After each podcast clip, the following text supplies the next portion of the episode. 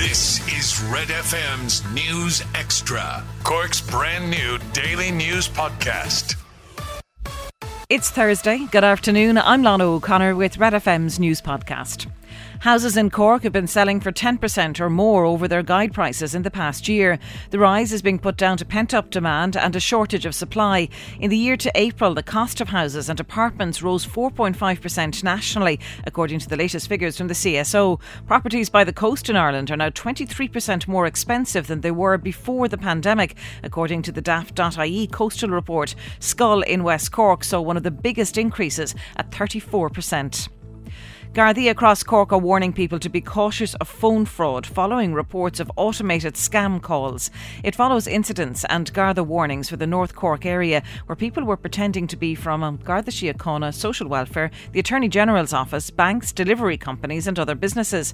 The recipient is called and advised through a recorded message that the Gardaí are investigating them in relation to suspicious activity linked to their PPS number. Gardaí are advising people to hang up and not to disclose personal or financial information information. Catch up on Cork with our new daily news podcast. Red FM News Extra. I'm Rory on Sport, and Shane Lowry and Rory McIlroy are in the field for the third major of the year, the US Open, which gets underway today. Lowry tees off at 3:29 Irish time. He's in the company of Henrik Stenson and Francesco Molinari. McIlroy is out at 9:36 p.m. alongside world number one Dustin Johnson and Justin Rose. The Northern Irishman hasn't won a major since 2014, but is confident he can be competitive at Torrey Pines this weekend. The technical and mechanical parts of it are all there. It's just a matter of going out in a US Open setting setting and just trusting what I've been doing in practice. And then that gets more into the mental side of things and, and just being really clear and really committed in what you're trying to do and being as free on the course as I am on the range. In football at the European Championships, Denmark return to action this evening. They face Belgium in Copenhagen in Group A. That kicks off at 5. In Group C, first up at 2, Ukraine face North Macedonia. And at 8, it's Netherlands versus Austria in Amsterdam. Former Liverpool boss Rafa Benitez is in contention for the vacant manager's job at Everton. He's held talks with the hierarchy at Goodison Park and is believed to be waiting on an offer.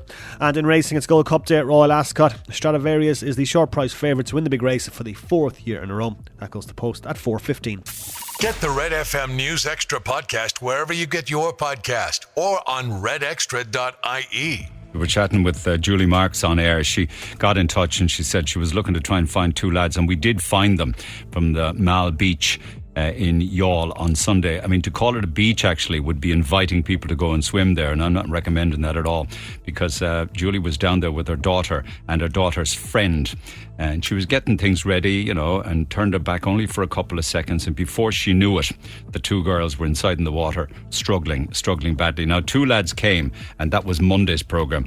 And last week, of course, was I heard of the horror story of the 23 month old boy who drowned in the paddling pool at the family home up in uh, County Roscommon. And that's not the first paddling pool drowning that we've heard of, of course. And we, we also hear of all sorts of rescues and sadly drownings at sea.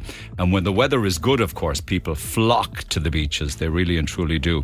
But you can't take your eyes off your kids. And someone that would know that more than anybody is the one and only wonderful Amanda Cambridge, who lost her own son, little three year old Avery, who drowned in a pool in Alicante in Spain in 2019. We've spoken on a couple of occasions in the past. She joins me by phone again this morning. Amanda, good morning. Good morning to you. God, and there's an introduction. every time you hear of a tragedy like that, or even a sunny day when temperatures are about to soar, how, how does that does that make you worry? It does. I I break out in a cold sweat, uh, you know, um, and to hear those those stories over the last few weeks, I suppose it just brings it all back, and uh, you know, you feel like kicking yourself, you know, because um, it, it it continues to happen, and it's an accident, and you know, you you you can't take your eyes off your children for a second around water. Mm. Um, and that that's what we're that's what we're trying to do here with the hold hands. And and that's something that you started um, a couple of years back, certainly nearly two years ago, anyway, wasn't it? Hold hands, because we spoke of that last time you visited, when when you could visit studios and things like that.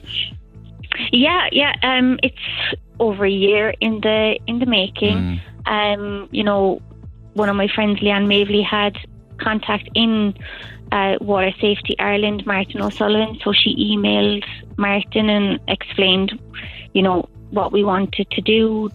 Would they support us? And yeah, they've backed us all the way, and they've been instrument, just instrumental in getting hold hands off the ground, and a lot of phone calls, a lot of Zoom calls, a lot of bouncing ideas off each other. You know, trying to get it into the preschools, giving it to caregivers, uh, getting it into the curriculum in a safe way and, that and, children can understand. And, and they can understand because it's in a very colourful, child-friendly booklet, isn't it? It is. It's it, you know it's it's not done in a scary way. Um, the scenarios we use are, you know, there's a little boy in one of them, he's making a paper boat and it has gone into the lake, and we're saying, you know, don't follow your toys if they blow away, if they float away, don't follow them. Just let them go. You're um, thinking at it, you're thinking of it through a child's eyes, aren't you? We are, we are, because uh, you know, children of that age, between three and five, they're so cur- curious. They want they want to know what it's all about. They see the excitement in the water. They want to get in. They want to splash. They want to play their game. They don't see they don't see the other side of it as being dangerous. Mm. Uh, as you, you can drown, you can get hurt. Water can be fun, but it can also be so so dangerous, and they, they don't they don't see the side. They don't see the danger, unfortunately. Get Red FM's News Extra at redextra.ie and check out our other podcasts.